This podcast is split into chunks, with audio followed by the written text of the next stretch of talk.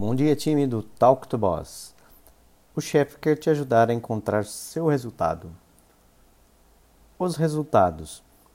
O que queremos de resultado para o nosso negócio ou projeto? Talvez este seja um dos talks mais complexos para perguntarmos ao boss. Resultados: o que devemos esperar de um negócio ou projeto como resultado, visto que ainda não temos todas as informações. Alguns de vocês podem estar se perguntando justamente isso. Mas como vamos perguntar sobre resultados se nem elaboramos o projeto ou o negócio ainda? Análise de negócio nos dias atuais. Nos dias atuais, com os processos de análise de negócios, temos cada vez mais velocidade. Assim, os métodos tradicionais de análise de negócios são substituídos, em partes, por métodos rápidos como o Lean Startup. Com essa abordagem, perguntamos ao boss o que devemos fazer, como olhar o nosso negócio ou projeto, se pelos mesmos métodos tradicionais ou pelos métodos rápidos. Vamos ouvir a opinião do boss sobre os resultados no nosso tema da semana. Ouvindo o boss, o nosso mentor online. Olá, bom dia. Eu sou o chefe, o boss.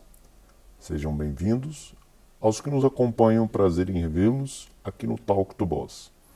É bom nos interessarmos por assuntos de negócios e, mais ainda, quando estamos dispostos a ampliar nosso conhecimento, perguntando sobre assuntos que nos fazem crescer. Talvez o momento presente tenha esse nome não por acaso, mas é um presente que nos foi concedido. Vamos aproveitá-lo como tal. O tema de hoje: resultados. O que se esperar de um negócio ou projeto? Seguindo a nova diretriz do PM Project, para os talks, vamos incluir os títulos dos assuntos antes de falarmos deles, para facilitar a pesquisa e compartilhamento. A proposição do tema Resultados. Quando me foi proposto esse tema, minha primeira reação foi: Vocês querem chegar ao final antes de iniciar? Lógico que a pergunta foi retórica. Afinal, quando se inicia um projeto ou um negócio, é óbvio que ele tem que ter um fim, um objetivo, um propósito em si. Talvez algo que muitas pessoas, quando se dedicam à empreitada de abrir um novo negócio ou iniciar um novo projeto, apenas se dêem ao trabalho de avaliar o que ela pensa sobre ele, deixando de lado o que o negócio ou projeto pode provocar. Um café para empreender. Imagine um exemplo bem simples: um funcionário da nossa equipe administrativa que adora tomar café. Ao chegar a um shopping, se depara com uma pequena cafeteria e decide: Vou empreender. Quero montar minha cafeteria. Como um membro ativo da nossa equipe com as ferramentas certas de gestão, consegue não só montar um estudo de viabilidade, como saber em poucas horas e algumas linhas de planilha que esse negócio, assim como vários outros, é viável. Imagine agora um outro lado. Ele ou ela chegando em casa e falando com o cônjuge. Eu decidi empreender. Vou montar uma cafeteria, é um ótimo negócio e com rentabilidade muito melhor do que o nosso salário mensal e mais, vamos ter mais flexibilidade. Não teremos o chefe, o boss, para nos atormentar nem pedir metas absurdas. Vamos conseguir nos virar melhor. O cônjuge, pensando em segurança da família, diz ao empreendedor nato: pense direitinho, você tem um emprego estável, seu chefe até pode ser chato, mas você ganha bem, tem segurança para que se aventurar em algo que você não conhece? E o cônjuge empreendedor, no ímpeto de tirar do papel seu projeto promissor, consegue argumentos que convenceriam Warren Buffett a investir no seu projeto. O projeto do negócio tem início e os dois cônjuges estavam errados. O empreendimento tem sucesso, não no tempo esperado pelo empreendedor e não fracassa segundo o pensamento do cônjuge conservador. A marca do empreendedorismo.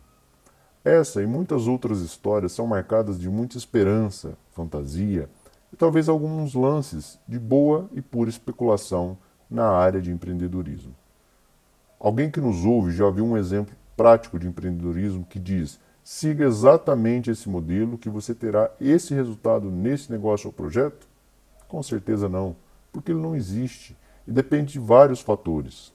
Vamos a eles então mais um exemplo de como e quem vai empreender. Vamos mais longe. Sou um grande fã da Endeavor E uma boa parte de tudo que vocês ouvem aqui nos Talks é fruto da nossa experiência e conhecimento compartilhado com membros que, no mínimo, têm Endeavor como um dos primeiros sites de conteúdo na área.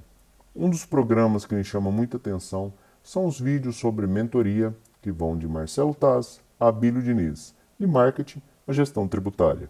Em especial, no programa de mentoria com Abílio Diniz, ele conta como deixou o Pão de Açúcar e foi para outros grandes players e deu dicas de sucesso para quem está iniciando. Contou sua história e confesso que, mesmo conhecendo a trajetória do Abílio, sempre tem coisas que nos inspiram. Devo ter assistido umas três vezes como é de praxe.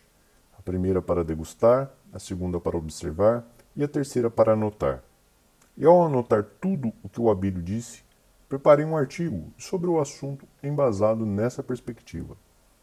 Para minha surpresa, ao reler o que tinha escrito, se não soubesse que tinha vindo do Abílio, daquele programa que tinha me inspirado, poderia dizer que veio de qualquer consultoria em qualquer lugar do país. Já apresentei para várias pessoas do ramo de negócio e todos tiveram a mesma impressão.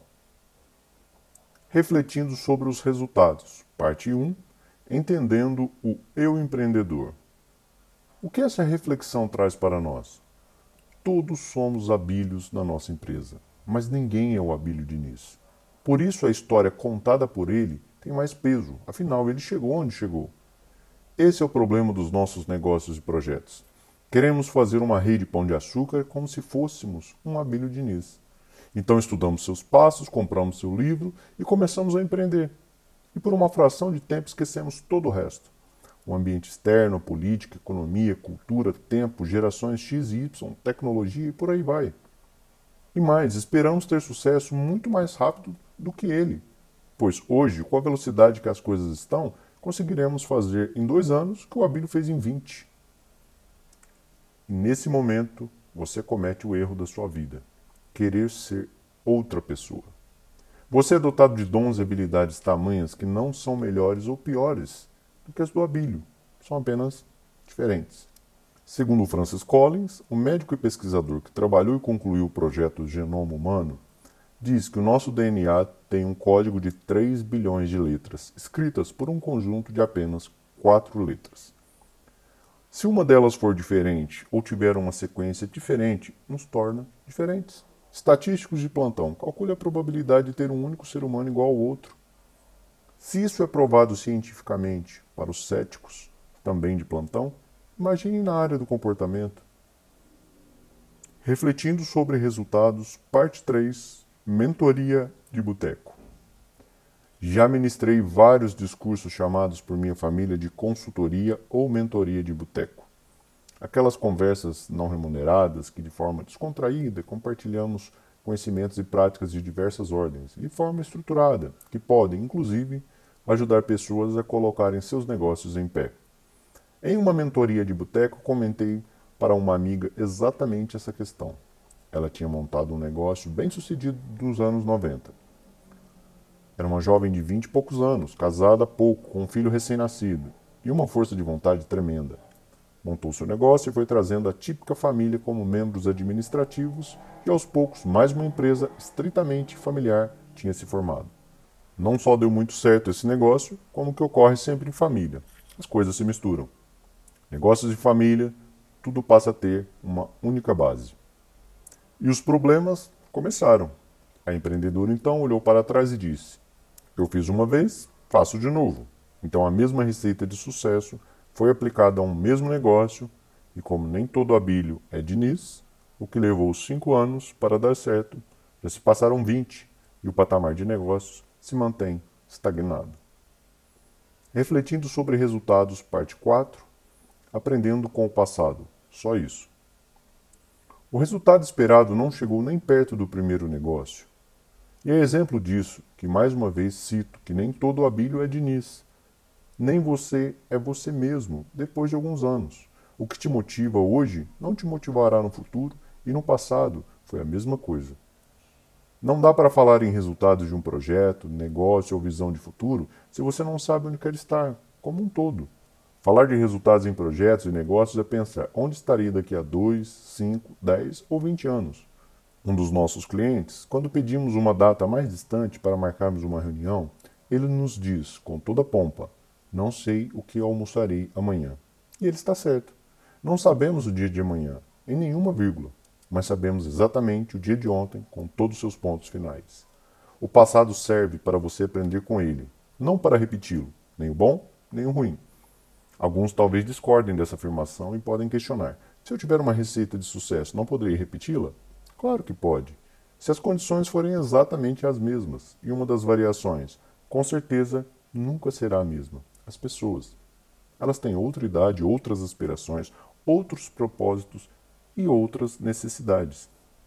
Imagine você, recém-demitido do seu emprego de alta posição. Você começa a empreender e de repente recebe uma proposta para ocupar um cargo maior do que o anterior, com salário equivalente, porém trabalhando muito mais. Você aceitaria ou continuaria a empreender? Suas emoções falam mais alto. Talvez você decida aceitar o emprego e utilizar aquela famosa frase: Vou provar para todos que sou melhor e eles vão se arrepender por terem me demitido. Ou o contrário, não quero mais essa vida, vou empreender e vou mostrar para todos que vou vencer sem precisar de ninguém. Lógico que você pode ter outras reações, mas o que essas duas têm em comum? O ato de vingança. Esse ato fará você aplicar técnicas ao seu negócio, simplesmente pelo fato de querer mostrar àquelas pessoas que duvidaram de você que você é capaz. Qual o resultado que você alcançou? Refletindo sobre resultados, parte final, ferramentas de gestão e a resposta final.